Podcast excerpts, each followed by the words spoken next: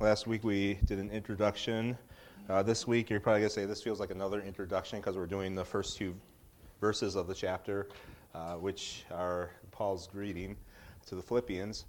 And um, before we jump into that, let's go ahead and pray and then we'll get started. Heavenly Father, we thank you for this time. We thank you for uh, Ryan's report and just how you faithfully used him over the summer and how you gave him the opportunity to learn from some godly men who are already doing ministry and uh, working hard to serve you. I just pray that it would be profitable for him in his life. We thank you for this time uh, that we have in your word again. We're thankful for the message this morning, reminding us uh, to be, depend on your resources through times of difficulty, uh, through times of, of hardship, Lord, that you are always there. You'll never leave us and forsake us. Uh, you've given us your word to depend upon, and as uh, we study out your word this morning. Uh, give us wisdom, give us uh, knowledge of who you are, Lord, and uh, what you have done for us and what you want us to do. Uh, Lord, we do thank you for this time now. In Jesus' name, amen. So, Paul's greeting, Philippians 1, verses 1 and 2. By the way, if you have Bibles, you'll want to have them handy. We're, um, I didn't put every verse in the notes today, um, so we'll be turning some places. Um, in Greek letters, uh, just as an introduction, the author would compose a formal greeting which would not only include the who of the letter, the, the who it was to, um, but also who was writing the letter. And I think this isn't a bad system. A lot of times you get something from somebody, like a card or something, you flip to the end of the card to see who this was from. Although if you get a, if you have a return postage, sometimes you figure it out from that. Um, I do this like all the time, at least once a week. And uh, the, when they wrote these Greek letters, they would introduce themselves in the beginning. So, right at the beginning, you don't have to page through the letter and find out who wrote this. You can see who it was from. Now, these were hand delivered also by um, someone who was uh, probably had a relationship with the writer, so they probably would already said this is a letter from. I mean, it, it, it, it wasn't a big deal, but I like the system. Uh, so in the epistles, um, except for Hebrews and 1 John, we see this formula for writing a letter being used where the author identifies themselves at the beginning of the letter and says this is the person who's writing the letter. Uh, Paul especially uses, especially formulates the opening of his letters this way. Um, now, looking at these two verses, we might be tempted to skip over the greeting to get to the good part. Um, and sometimes I think when we read our Bibles, we, we maybe unconsciously or, or un, um, unintentionally do that where we, uh, the blah, blah, blah, Paul, blah, blah, blah, blah. Okay, here we go. Now we're getting to the, the meat of the message here. But this section is full of good theology and truths that we can learn. So that's why we're going to take a week and learn from it. Um, in addition, this, all scripture is profitable. 2 Timothy 3 16, 17. Anybody have that memorized?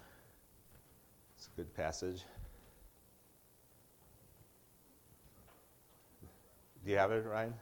Oh, I saw hands go up. All scripture is given by inspiration of God and is profitable for uh, doctrine, for reproof, for uh, correction, for instruction in righteousness, that the man of God may be uh, complete, thoroughly equipped for every good work. Along that line, I don't know if that was word perfect, but that's pretty close. Um, and even Jesus said that one jot or tittle will not pass away from the word of God. And that's in Matthew 5:18. Um, if you don't know what a jot or a tittle is, um, a jot is the smallest letter in the Hebrew alphabet, it's the yod, and uh, the tittle is uh, identifying mark. Um, in English, what letter is that? Now, what is it? And that would be the tittle. That would be the distinguishing mark that changes from an O to a Q, which makes a huge difference in what the word would be if you had an O or a Q in it, uh, especially since O is a vowel in English. Um, so if all scripture is profitable and even the smallest parts are given by inspiration of God, then certainly a greeting to a book can help us learn and grow. There's going to be some good truth in here that we can study. So that's kind of my introduction. Why are we taking a week on this? Why not get to verse 3 where Paul really starts getting into things? Well, Paul really starts getting into things in verse 1. God gave us this for a reason. There's a reason why we have this introduction to the book, and it's not just to fill space, it's to teach us something to help us to learn about Him. Uh, so, number one, we're going to look at, and we kind of looked at a little bit this last week, but we're going to go a little more in depth the author. Like I said at the beginning of these uh, passages, the author identifies himself. Would somebody read Philippians 1 1 for us, please? Go ahead, Nathan.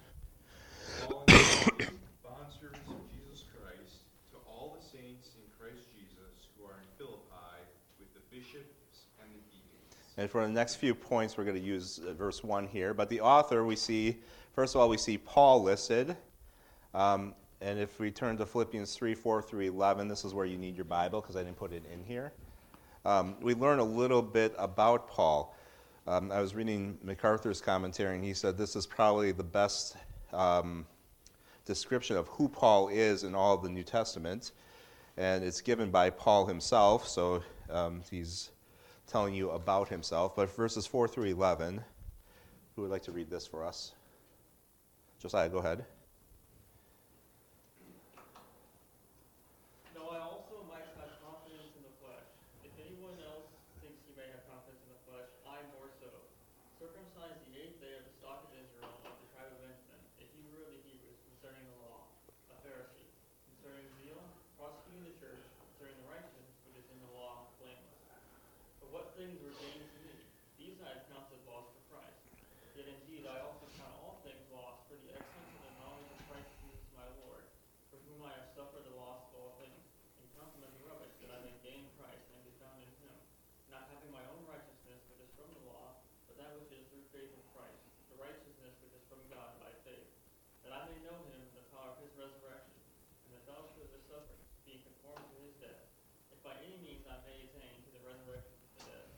I'm not going to spend a lot of time here because hopefully in three or four months we'll be here. No, I don't know how long it'll take.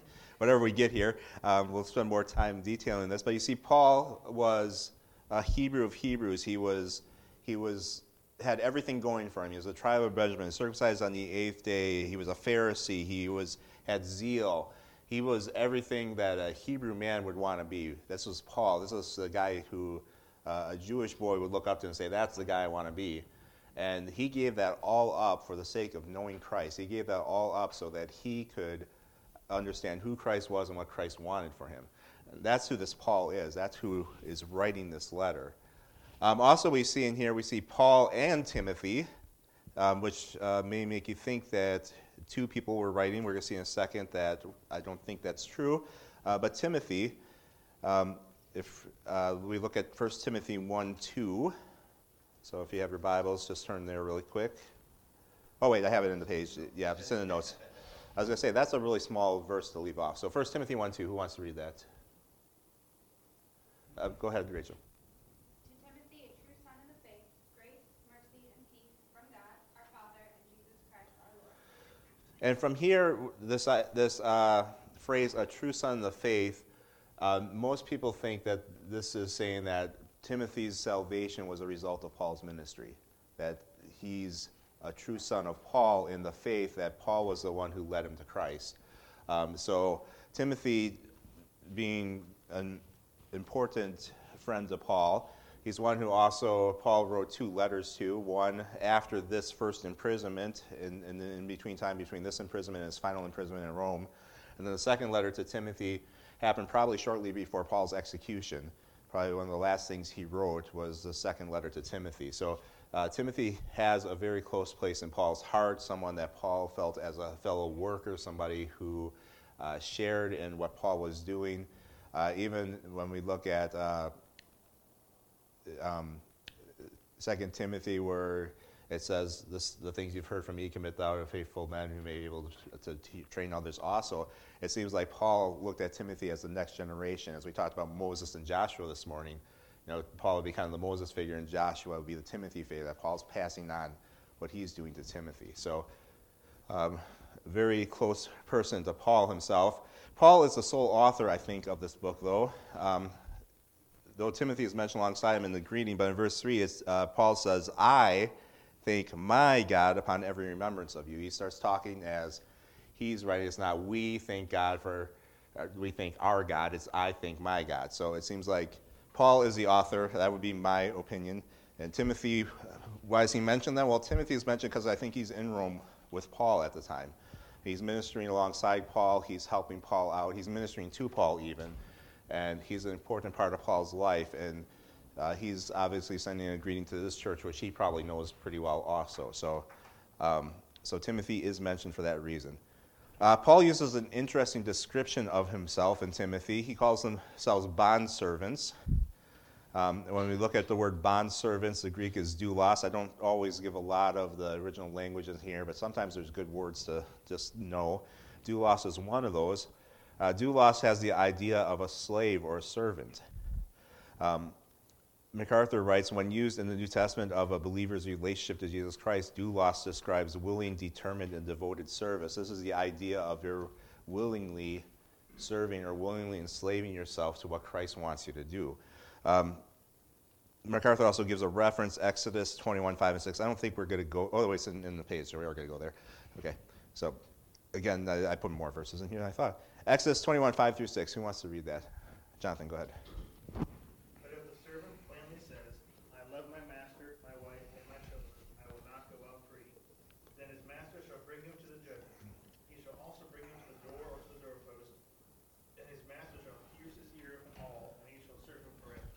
And MacArthur says this is an example of, of someone who willfully puts themselves in service to somebody else. That they say they, they love where they're at, they love that their family's here, they love serving this master, I'm going to serve him forever.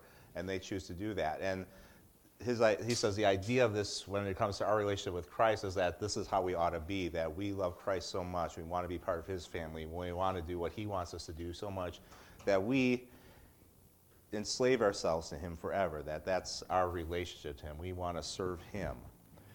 Um, and our salvation changes who or what we are enslaved to. Romans 6, 16 to 18, that's in there this time. Go ahead, Ryan.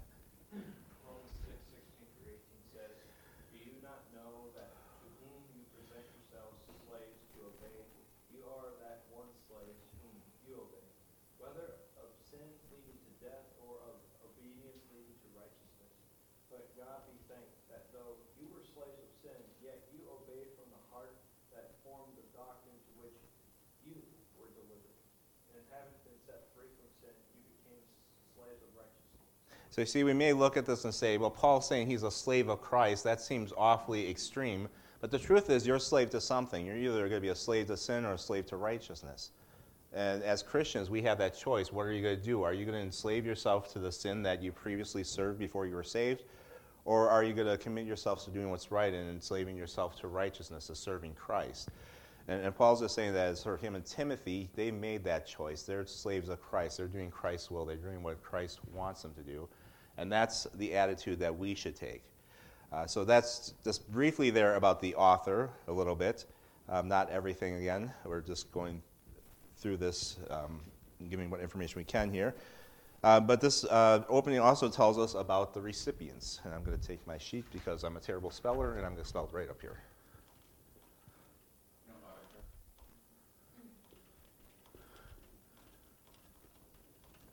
And also because English is a confusing language. That's hard to understand what the rules are because they give you a rule and then they say that's not the rule for this case. Anyway, so the recipients, who's receiving this? Well, he writes this to all the who?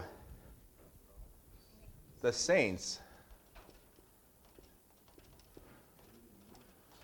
And we talked a little bit about that last week that saints refers to believers. I'm going to show you a little bit more why I believe that to be true and why I think the Bible teaches that's true. Um, because there's certain uh, Christianish groups like Catholics that would give saints this uh, uh, exalted high position. These are people who are so godly that they get this special position of saints. But I'm here to tell you if you trusted Christ as your Savior, you're a saint. That's just true of you. Now, the word saint itself is hagios, another Greek word that I think everybody should kind of be familiar with. Hagios, it means to be set apart to or by God, to be consecrated also has the idea of holy, morally pure, or upright. Um, saints can be used, this word hagios can be used two ways. It can be used to describe a person's conduct or actions, that they're holy in their conduct, they're holy in their actions, or it can describe the person themselves, that they are saints, that they are holy people, that they're characterized by this. And so there's a, there's a distinction you can use it as an adverb or you can use it as a noun, and here it's being used as a noun.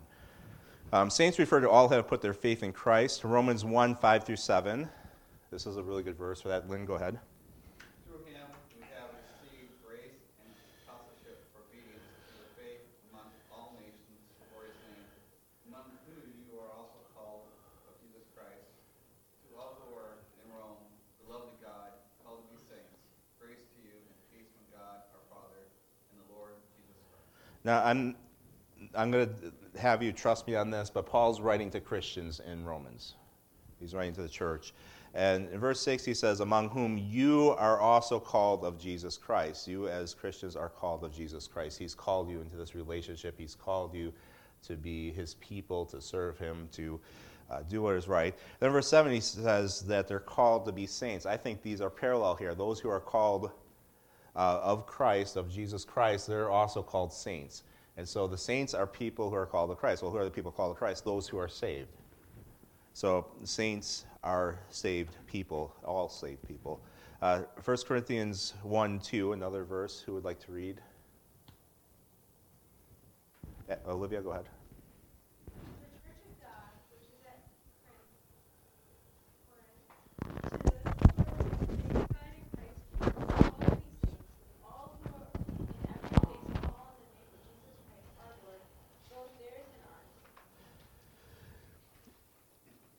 Here you see there the church of God, which is in Corinth. We know the church is the saved people.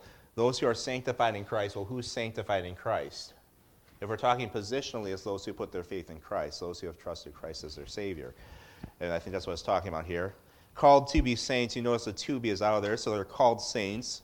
Uh, with all who are every place, call on the name of Jesus Christ our Lord. Who calls on the name of Jesus Christ our Lord? Well, how can they call on them unless they've unless they're saved. And how can they be saved? You know, the people that call on them are the saved people. They call on the name of the Christ our Lord. So those saved people are saints, are sanctified, are the church um, who have Jesus Christ their Lord. It's all the same thing here. So saints are believers. One more verse, Ephesians 2.19. One other reader. Ryan, go ahead.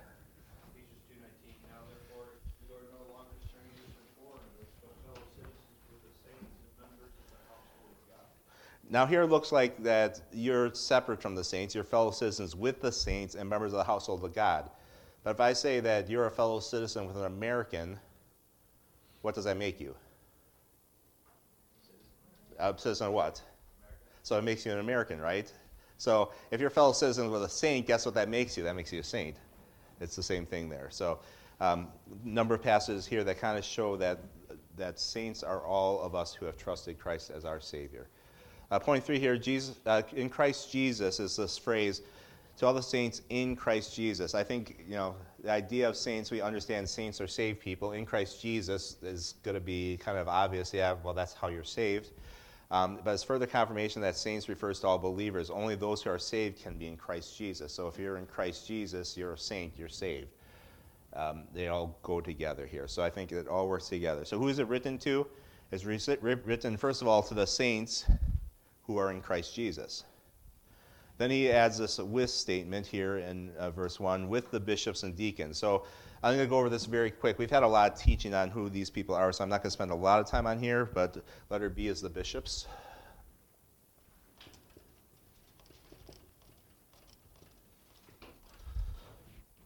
Bishops are, it's the word uh, episkopos. Um, epi is over, and skopos is, you get the word scope from, like get telescope, microscope, it's to see. So someone who oversees, an overseer. Um, here, um, see, I just put the one verse in there. Um, bishop equals elder versus pastor. Oh, that's right, because Acts was split up. In Acts uh, 2017, Paul is meeting with the Ephesian elders. It says that there. He met with the elders of the churches of Ephesus. And then in verse 28, he tells them to shepherd or pastor the, the flock and, and watching over them as overseers. So he uses all three terms within these uh, 13 verses here that are 12 verses that are in Acts here. So that's, uh, we're not going to go to that, but you can look that up if you don't believe me. Uh, 1 Peter 5 1 and 2 does the same thing. Would somebody like to read that? Go ahead, Nathan. The elders who are among you, I exhort. I, who am a fellow elder and a witness of the sufferings of Christ, and also a partaker of the glory that will be revealed, shepherd the flock of God which is among you, serving as overseers, not by compulsion, but willingly, not for dishonest gain so in chapter 5 here, he's addressing the elders, the elders which are among you. Verse 2, he says shepherd. The word shepherd is the same word as pastor, pastor the flock. Um, and obviously, if you're saying, well, that's just a shepherd, well, the flock of God is not you know sheep that are owned by the church. This is, this the people. It's the church, right? So if you're shepherding them, then you're pastoring them. That's the same word there. Um, and then it says serving as overseers. So within two verses here, you see Peter using these same three words to refer to the same people. Um, and so biblically, the bishop equals the elder equals the pastor. It's um, shown over and over in Scripture here. Um, then he also writes to the deacons.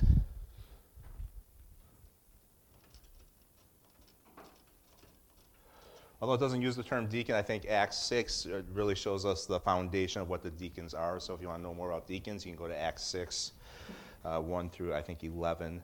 Um, deacon is the word diakonos, dia is through, konos is dust, so it's those who go through the dust, those who get their hands dirty, get who work. Um, diakonos means servant, helper, minister, and we basically transliterated deacon here. Um, and it's basically the servants in the church. Uh, 1 Timothy 3 gives first the, the qualifications for an overseer, a bishop, a pastor, and then it gives qualifications for the deacons. And you see that deacons, the same qualifications are there, except that um, the pastors have to be apt to teach, where the deacons don't have that qualification. So uh, these are godly men who serve the church, who uh, meet the needs of people. I think based on Act 6, meet a lot of the physical needs or, or, or, some of the other needs that go on, so that the pastors can do the work of studying the word, praying, um, ministering to people's spiritual health. The deacons are there more to minister to the physical needs of people. So I, I think that's kind of the role of the deacons there. And Paul's writing to the saints, the whole church.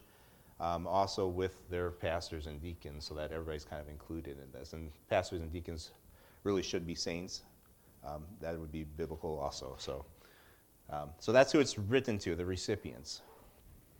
Point three here, we're going to look at the greeting itself.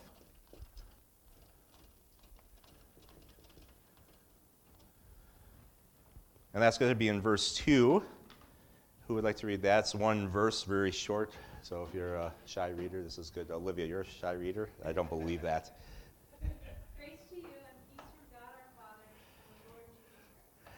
So, grace to you and peace from God the Father and our Lord Jesus Christ. This is how he greets them. This is how he opens the letter. He starts with grace. What is grace?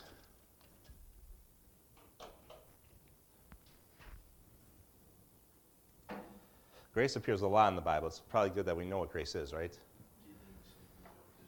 Okay, getting something you don't deserve, that's a pretty good definition unmerited favor. That's also very good. Very similar definitions, but kind of decided to do a little bit differently. Yep. Anyone else want to give a crack at it? Okay, well, we can go with those. Uh, some, uh, last week, our preacher said he liked the acronym GRACE, and he kind of said it, but I don't know if you all caught it, but it's God's riches at Christ's expense. Um, some people use that.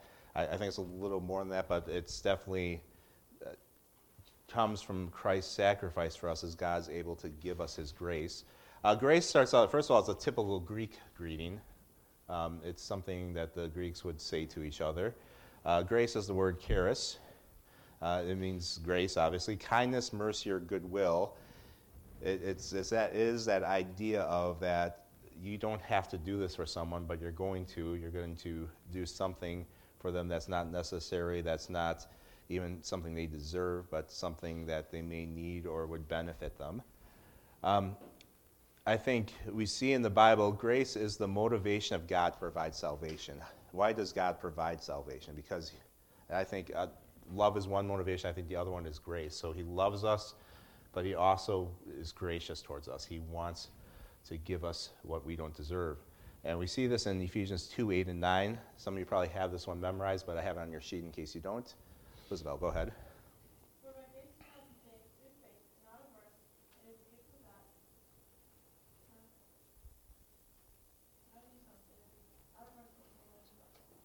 Good. And you see there, how have you been saved? You've been saved by grace, for by grace you have been saved.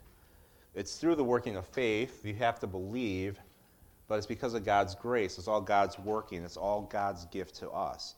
It's His motivation to us is to provide us that which we don't deserve and we cannot get ourselves. His grace towards us. And that's what brings about salvation. And we, when we talk about grace, a lot of times we focus on that. We focus on the grace of God at salvation. Well, God's grace isn't limited to our salvation. The grace is also a means by which God sanctifies us. Uh, Titus 2 11 through 14, another reader. Abigail, go ahead. For the grace of God that brings salvation has appeared to all men, teaching us that, denying ungodliness and worldly lust, we should live soberly, righteously, and godly in the present age, looking for the blessed hope and glorious appearing of our great God and Savior Jesus Christ, who gave himself for us, that he might redeem us from every lawless deed and purify for himself his own special people, zealous for good works. I gave you the whole passage here up to the period because sometimes I like doing that so you see everything in context. And Paul's the master of the run on sentence, as many of you, the Greek scholars, may already know. Um, but you see here in uh, verse 11, it says, For the grace of God that brings salvation. We just talked about that. That's how salvation comes about, is through God's grace. And has appeared to all men. All men are capable of receiving God's grace. That doesn't mean that they do, but they're definitely capable. It's appeared to all men. But what does it do? Now remember, he's writing to Titus. Titus is definitely a saved person, a pastoral type, someone who's serving God. He says it's teaching us. Teaching who? Well, saved people. So grace isn't limited salvation, it's also there to teach us what we need to do, who we need to be.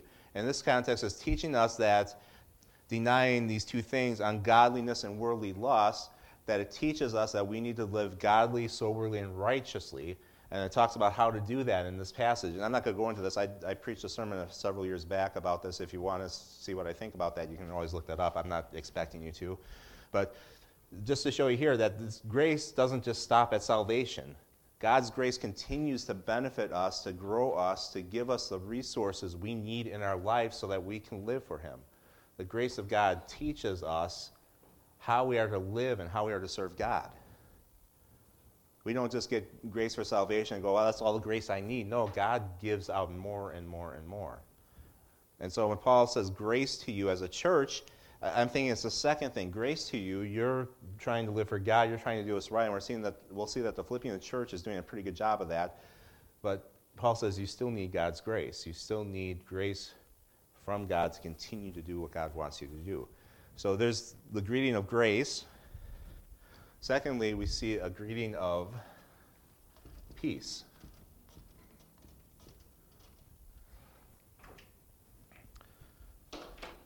Peace here, this is a typical Hebrew greeting. What's, does anybody know the Hebrew word for peace other than the professors in the room? Oh, it's shalom. Yeah, it's shalom, right? Um, it, even, I think if you go to Israel, I think it's still a greeting today, shalom, uh, peace to you. Um, it's actually used beyond even the Hebrews, I found out in Daniel 4 1. I don't have it there, but you can look it up. Nebuchadnezzar starts his letter when he talks about what happened to him in chapter 4, how he turned into basically an animal and ate grass for seven years and all that. He starts off by saying, Peace to all you in the provinces of Babylon.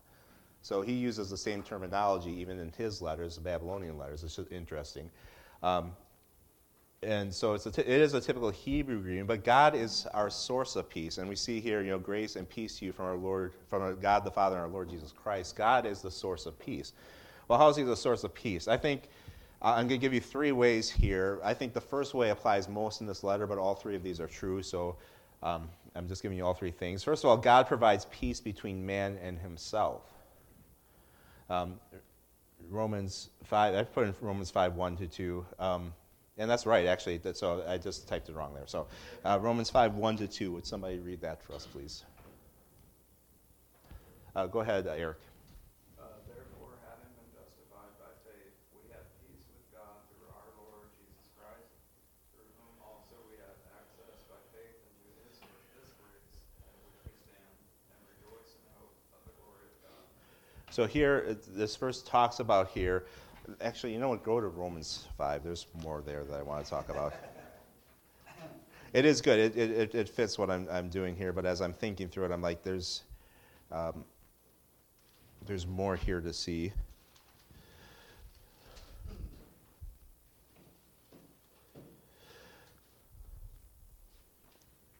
Um, and we're going to drop down to verse 6. I'll just go ahead and read. Um, Paul writes, For when we were still without strength, in due time Christ died for the ungodly. Well, who's the ungodly? That's all of us, right? Uh, for scarcely would a righteous man, for scarcely for a righteous man will one die, yet perhaps for a good man some would even die. But God demonstrates his own love towards us in that while we were still sinners, Christ died for, much, for, for us. Much more than having now been justified by his blood, we shall be saved from, from wrath through him. In verse 10 here, for when we were enemies, so our natural state as we're unsaved is that we are enemies of God.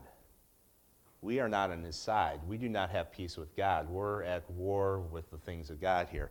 But when we were enemies, we were reconciled to God through the death of his Son. Much more, having been reconciled, we shall be saved by his life. And so, while we were enemies, what happened is Christ died on the cross to take our sin, to remove that from us, so that now we no longer have to be enemies. Now we can be reconciled. Now we can be bought back, which is what reconciled means. And much more having been reconciled, we shall be saved. And so now we're in this relationship with God. So we go from being enemies to being at war with God to now having a relationship with God, being part of His family, being saved. And that's the idea of bringing peace. There was no peace there before salvation, but through Jesus Christ, we now have peace with God. Now things are right with God. Now we have a good relationship with God. At least, uh, you know, as far as our position is, we're uh, our sins taken care of and we stand justified before God. Now we're to live that way, mind you, and we can choose whether or not we do that. But as far as, as destroying that, that enmity, that barrier that's there, that's what Christ's death does for us. And Christ is the author of our peace with God. Um, and going back to verse 1, uh, you can see that having been justified by faith, we have peace with God. That's what he's talking about here. Before we were justified, we did not have any peace with God, and Christ's death brings about that peace, that, that end of that conflict between us and God. And so I think that's a big thing here. And as Paul's in this introduction is saying, uh, grace and peace from God the Father and Lord Jesus Christ, I think this is mostly what he's talking about here. But the Bible also talks about that we ought to have peace at different times with different people. So, um, point four there is God commands us to be at peace with other believers. Ephesians 2 14 and 16. Who would, 14 through 16. Go ahead, Ted. For he himself is our peace, who has made both one and has broken down the middle of wall of separation, having abolished in his flesh the enmity that is the law of commandments contained in ordinances, so as to create in himself one new man from the two, thus making peace, and that he might reconcile them both to God in one body through the cross, thereby putting to death the enmity. And I kind of pulled this out of the context here, but the context here is the church. This is talking about before Christ, there were Jews and there were those who weren't Jews. And the Jews were the people of God. The people who weren't Jews were outside of the promise of God. They did not have the benefit of having a special relationship with God that the Jews had. And so when he gets to verse 14, he says, For he himself is our peace, who has made both one. Well, what's both? Both is the Jews and the non Jews, the Gentiles. Has broken down the middle wall separation that was dividing them, that was saying this, these people are of God, these people are not of God.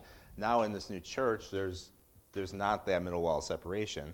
Having abolished as flesh the enmity, the conflict that was between the Jewish people and the non Jewish people, that, you know, we're Jews, you're not, we can't associate with you, we can't be a part of you, even though that was never God's intention if you read through the Old Testament. His intention was always to bring the Gentiles to him.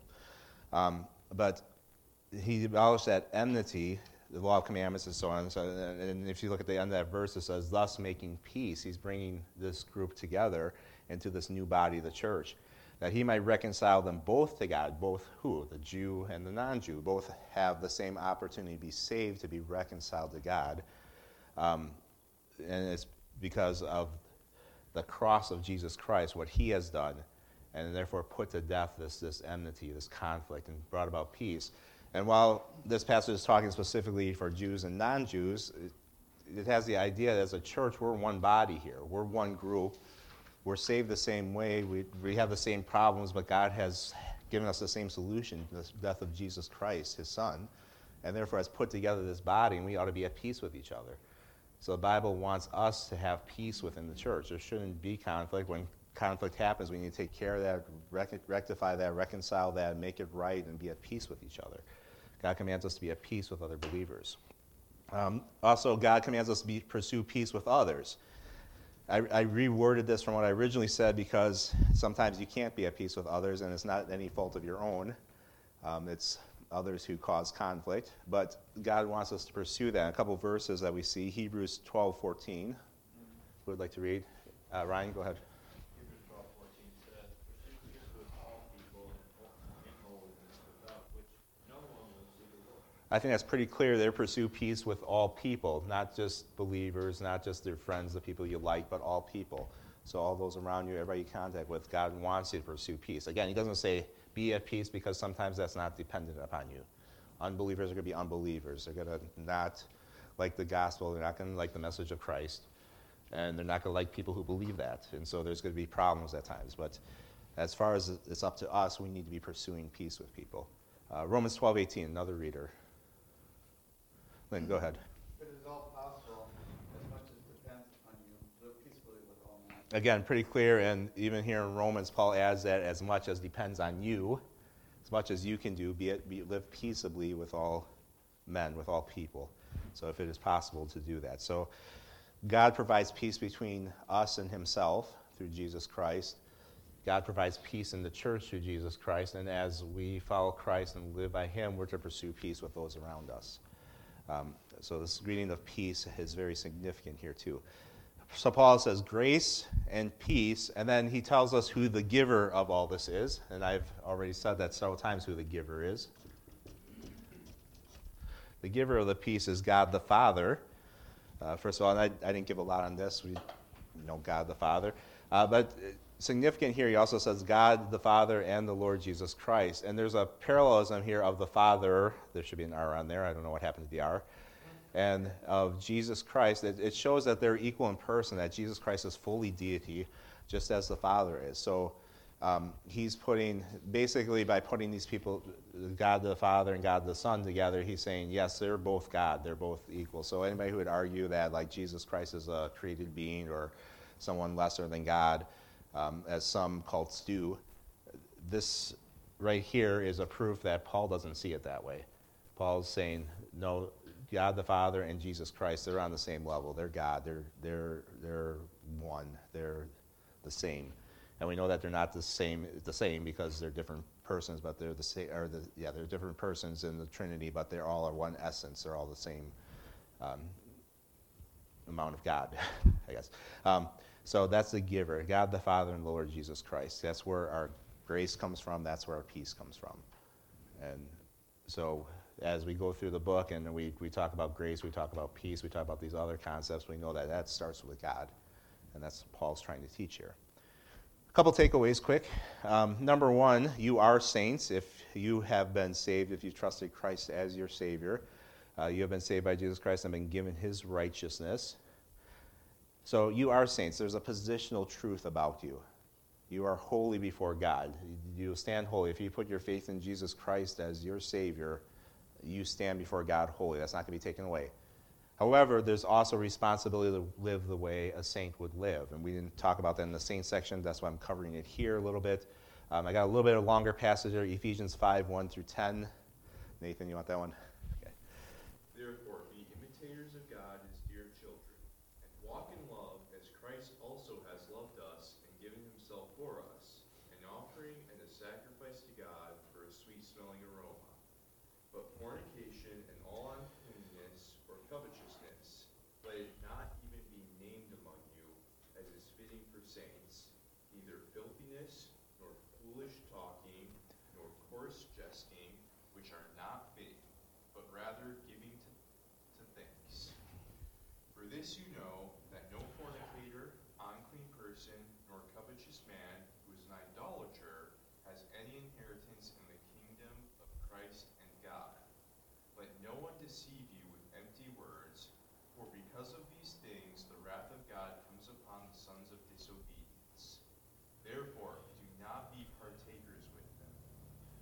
were once darkness, but now you are light in the Lord. Walk as children of light, for the fruit of the Spirit is in all goodness, righteousness, and truth, finding out what is acceptable to the Lord. And honestly, I could have put half of Ephesians 4, all of Ephesians 5, and a lot of Ephesians 6 in this section. Uh, what I wanted to pull out here is verse 3. Uh, he has this phrase, as is fitting for saints. Well, what is he talking about, as is fitting for saints? Well, previous to this, he talked about verse 1 be imitators of God as dear children. Verse 2, he talks about walk in love um, and gives Christ as an example. Then verse 3, he talks about here's some things you shouldn't be doing because these things are not fitting to do as saints. Because you are holy, you ought to live a certain way. And here's a list of an incomplete list because we see other lists in different places that have different things, but here's a list of things don't do as saints. That's not proper. That's not fitting. That's not the way you should act. Um, I'm going to bring football into this because I like to and I know it.